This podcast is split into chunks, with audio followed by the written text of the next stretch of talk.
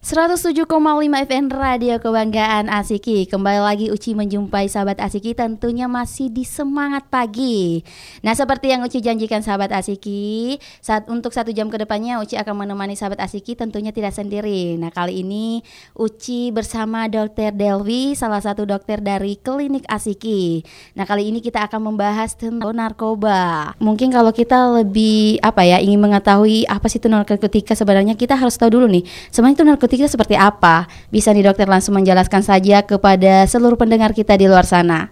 Ya, sebelumnya saya ucapkan terima kasih untuk sahabat Asiki yang masih uh, setia mendengarkan eh, informasi-informasi kesehatan bersama saya Dr. Delvi. Hari ini saya akan menjelaskan mengenai bahaya narkoba ya Uci ya. Mm -hmm.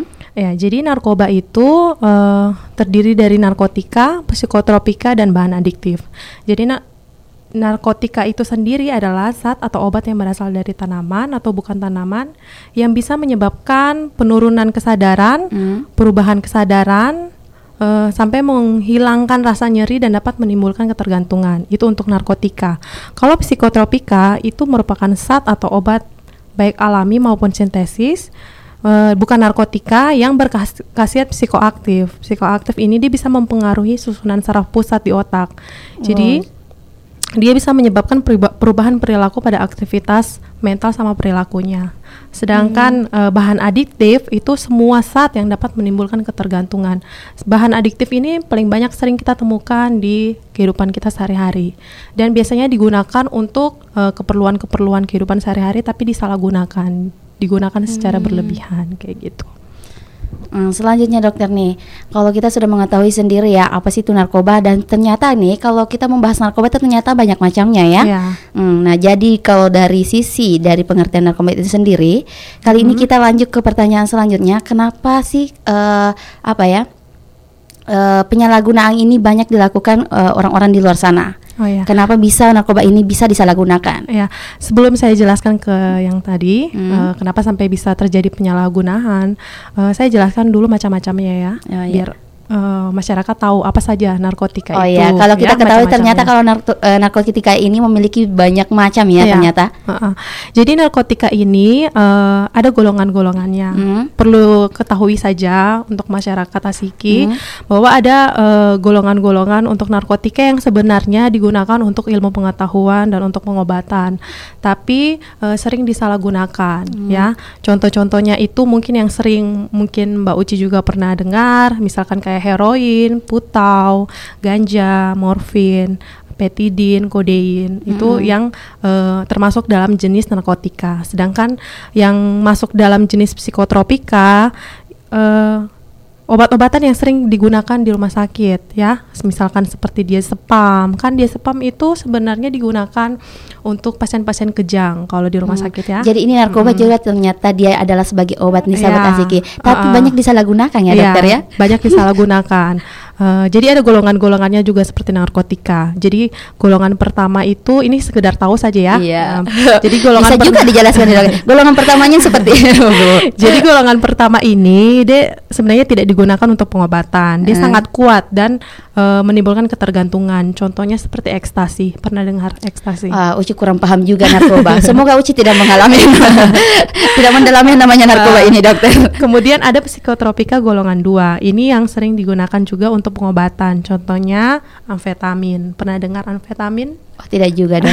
Ada baiknya bagus juga nih oh, dokter ya. Jadi kalau dijelaskan jadi itu kalau, juga paham, uh, uh, sahabat asik di luar sana juga jadi paham. Iya. jadi ada golongan ketiga itu biasa digunakan untuk pengobatan. Contohnya ada uh, fenobarbital, fluti, flu, flunita, trasep pam itu biasanya digunakan untuk pasien-pasien kejang kayak gitu. Terus golongan 4 yang paling sering juga untuk digunakan untuk pasien-pasien kejang misalkan diazepam ya. Hmm, diazepam. Hmm. Jadi memang efeknya itu menenangkan ya. Jadi makanya biasanya orang-orang menyalahgunakan. Jadi efeknya eh, bikin menenangkan, efeknya bikin mengantuk, teler akhirnya disalahgunakan, digunakan secara Seperti yang digunakan artis-artis ini ya dokter ya. Iya. Katanya obat penenang ini, penghilang Ya, stres. Terus yang ketiga tadi kan narkoba kan ada tiga, narkotika, psikotropika, sama bahan adiktif. Bahan adiktif ini semua bahan yang dapat menimbulkan ketergantungan. Ini paling sering banyak di dalam kehidupan kita sehari-hari. Contohnya, misalkan minuman beralkohol, ya, minuman beralkohol eh, itu kan sebenarnya digunakan eh, diminum kalau misalkan sesuai dengan eh, takarannya pasti kan hanya untuk menghangatkan tubuh. Tapi kalau ini. over, ya. Tapi kalau berlebihan bisa menyebabkan ketergantungan Eh. ya. Kemudian ada juga lem ibon. Pernah dengar? Wah, lem kalau ibon? lem Aibon Uci tahu ini. lem ibon yang harusnya untuk lem-lem eh, lem karet ini ya? ha, ha. untuk lem apa keperluan di rumah bocor. tapi disalahgunakan dipakai dihirup-hirup akhirnya bisa Iya. bikin teler kayak gitu kemudian ada juga rokok rokok juga salah satu termasuk bahan adiktif ya mau nih eh mau nih lagi Hmm. Mbak Uci, eh, kebiasaan talkshow sahabat Asiki bareng Mbak Uni. Jadi Mbak Iya. Uci jadi Uni.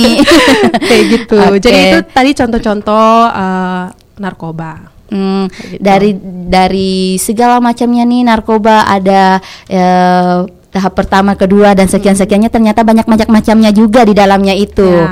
Jadi selanjutnya nih dokter, kenapa sih narkoba ini eh, menjadi disalahgunakan oleh masyarakat di luar sana? Itu Ya. kira-kira se- seperti apa? Kenapa bisa, bisa seperti itu? Heeh. jadi dikatakan penyalahgunaan apabila digunakan secara terus-menerus dan tidak sesuai dosis dan tanpa pengawasan dokter. Itu yang disebut penyalahgunaan. Jadi prosesnya itu awalnya pasti pertama adalah coba-coba. Coba-coba. Oh, pasti dengar ini dari teman. ini efeknya nanti bisa bikin ini loh, bisa bikin tenang, bisa bikin ini. Akhirnya coba-coba. Lama-lama coba-coba menjadi kebiasaan. Kebiasaan mungkin awalnya masih pakai dosis yang rendah-rendah. Kemudian lama-lama oh coba saya tingkatkan dosisnya. Pasti efeknya Sampai bisa bikin kecanduan ya. teler. Ya, akhirnya ditingkatkan dosisnya, akhirnya bisa menyebabkan ketagihan. Ketagihan lama-lama bisa menyebabkan ketergantungan. Ketergantungan ini bisa berakibat eh, di fisik dan psikisnya, terjadi perubahan-perubahan. Banyak Eh, ya. Iya. Jadi penyebab penyalahgunaan narkoba ini bisa pertama Akibat itu ya, karena coba-coba. ah, yang pertama ya eh, penyebabnya tuh bisa karena pengenalan bahaya narkoba yang masih rendah. Hmm. Mungkin di sekitar eh, lingkungan masyarakat Asiki, mungkin atau di mana pun, mungkin mereka kurang mengetahui tentang apa itu Narkoba, bahaya narkoba. mm. Akhirnya mereka mau coba-coba. Kemudian yang kedua, biasanya pada eh, anak-anak remaja, perkembangan Hmm. psikologis pada anak remaja, rasa ingin tahunya tuh lebih tinggi Betul dibanding sekali. orang dewasa. Terus eh, mereka juga merasa misalkan gini eh, pergaulan yang buruk ya merusak kebiasaan yang baik ya.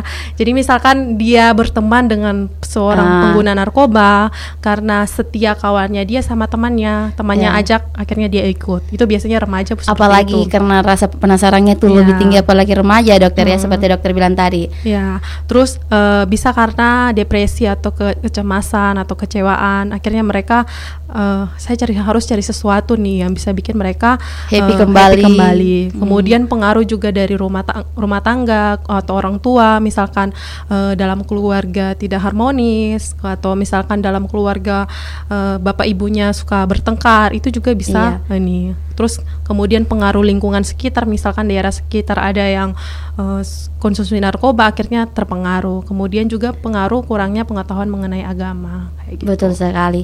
Tapi bagusnya ini kalau ditanamkan tentang agamanya dokter Iya. di narkotika ini. Apa saja sih pencegahannya ini? Ya, eh, pengkeja, eh, pencegahan untuk pengguna narkoba itu eh, yang pertama ya dari peran remaja. Jadi untuk untuk remaja eh, salah satu cara pencegahan penggunaan narkoba yang itu pertama pelatihan keterampilan. Misalkan begini, di sekolah kan ada namanya eh, kegiatan ekstrakurikuler. Iya. Ya, jadi untuk remaja-remaja, untuk orang-orang tua, tolong sampaikan ke anak-anaknya untuk mengikuti kegiatan seperti itu karena kegiatan seperti itu bagus ya, sehingga mereka tidak punya waktu luang untuk eh, pergi mengguna Iya, eh, mencoba-coba. men- mencoba-coba Istilahnya mencoba-coba. iya. Jadi eh, misalkan diisi waktu luangnya dengan olahraga, dengan kesenian, itu salah satu cara untuk mencegah anak-anak terjerumus ke yang namanya narkoba. Hmm. Eh, kemudian itu dari peran remaja. Kalau dari peran orang tua harus pertama menciptakan suasana yang eh, rumah yang sehat.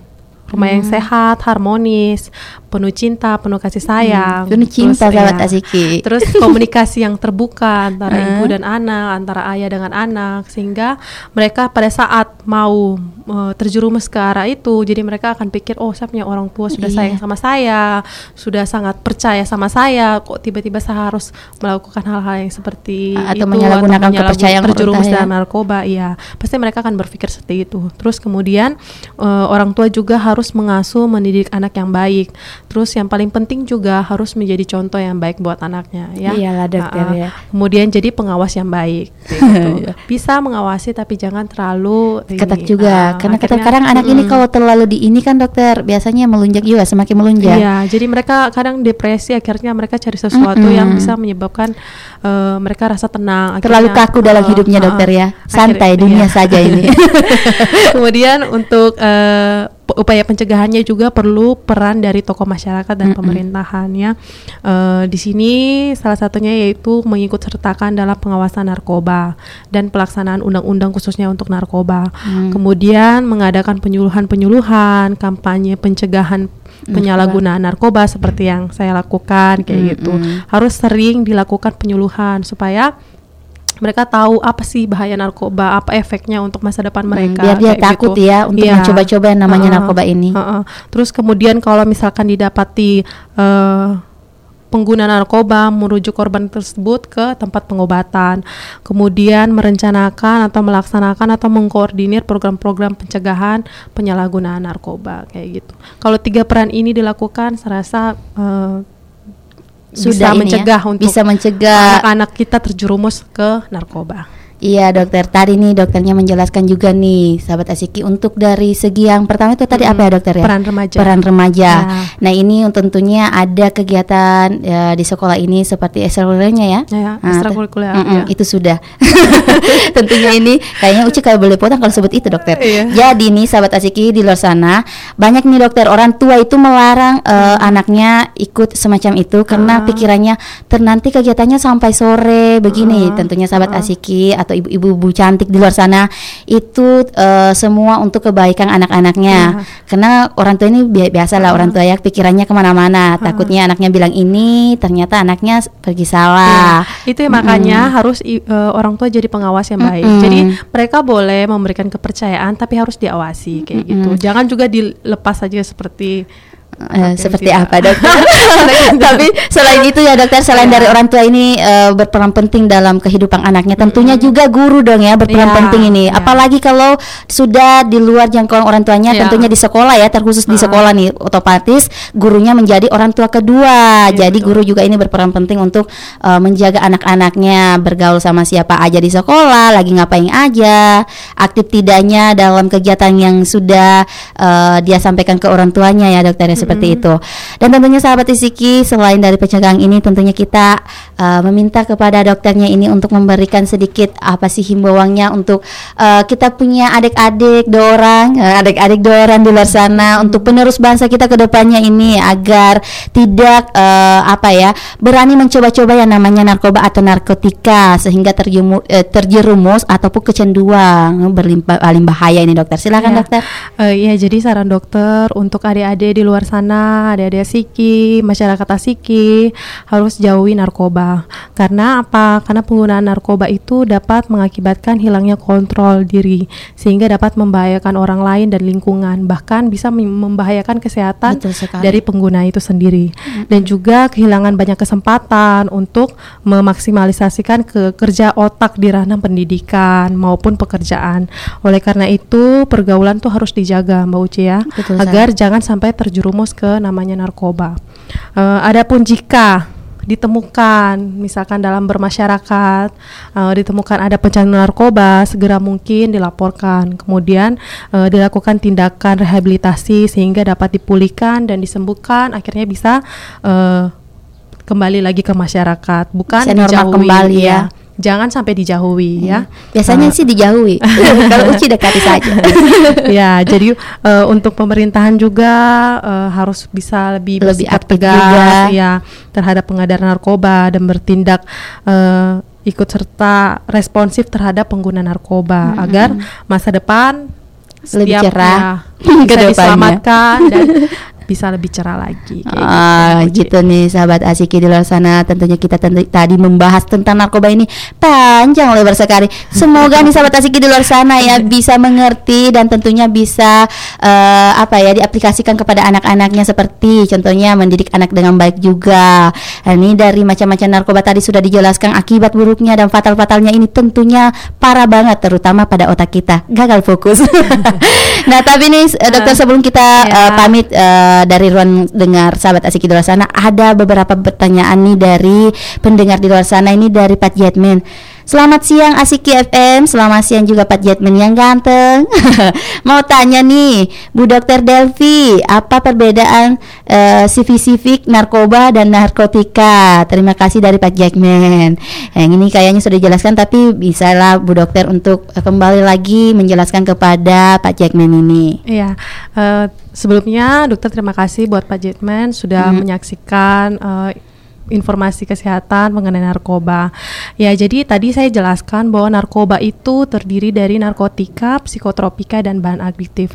Jadi narkotika itu termasuk dalam Iya, narkoba. narkoba. Jadi narkoba itu bukan hanya narkotika saja, tapi tiga jenis yang tadi, ya, Mm-mm. narkotika, psikotropika dan bahan Hmm. adiktif. Dan semua ini berefek nanti ke tubuh manusia. Kalau jika digunakan secara Berlebihan. berlebihan.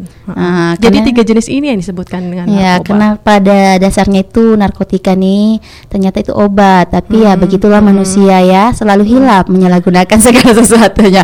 Nah, Ya. ini ada lagi kayaknya nih. Iya. Kak Uci mau tanya kalau lem aibon itu termasuk dalam narkotika Enggak. Iya. Karena Iya. banyak anak-anak di Papua sini suka menghirup lem itu. Nah, ini kayaknya bibi kecil ini baru nongkrongin kita di 107,5 Oh, nih iya. ya. Siapa namanya? Mbak Bibi kecil. Bibi kecil, Hmm. oke. Buat bibi kecil, eh, tadi dokter kan jelaskan salah satu Mm-mm. narkoba itu adalah bahan adiktif.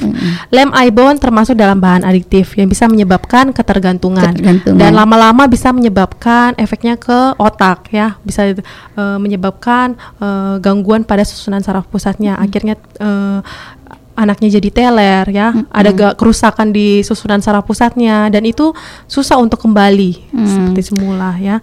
Kayak Jadi- gitu. Jadi memang lem ibon ini termasuk dalam narkoba. Hmm, jadi bibi kecil ini lem aibung itu sudah termasuk dalam narkoba dan tentunya memang sih kita ketahui ya dokter ya kalau di sekitaran sini masyarakat asik itu kebanyakan memang yang menggunakan lem aibon. Tapi semoga tidak banyak lagi ya yang macam-macam masuk di daerah asik ini seperti pil PCC atau segala macamnya yang Iya, Uci dengar-dengar sih berita-berita burung kata orang. ya, jadi saran dokter nih jika Iya. kalau misalkan masyarakat asiki ada bertemu dengan yang paling sering sih anak-anak Iya. kecil, mereka tuh kadang tidak tahu bahaya lem ibon itu untuk kesehatannya tuh seperti apa. Jadi kalau misalkan ditemukan jangan dibiarkan. Iya. Justru di harus bawa, bawa mereka kasih tahu Ke Oh, orang tuanya. boleh ya bawa ke orang tua Mm-mm. atau misalkan dia lagi sementara pakai baju sekolah bawa ke, Ke gurunya. kayak gitu. Iya. Jadi jangan malas tahu kayak gitu. Iya. Kita mau kan kita, kita punya peduli bangsa, ya. iya. Apalagi kita punya dua orang di luar sana, Ah, Nah, ada ah, adik dua orang di luar iya. sana itu penerus bangsa kita ke Iya, depannya. Jadi ah. kita harus memang ada empati kepada kita pun adik-adik apalagi kalau kita melihat di pinggir jalan ya. Iya. Itu kita kadang lewat kita lihat oh ini anak lagi ini apalagi kalau kita pas dapat dia isap-isap aibon ini. Itu lebih parah lagi kalau kita cuekin dia ini ya. Iya.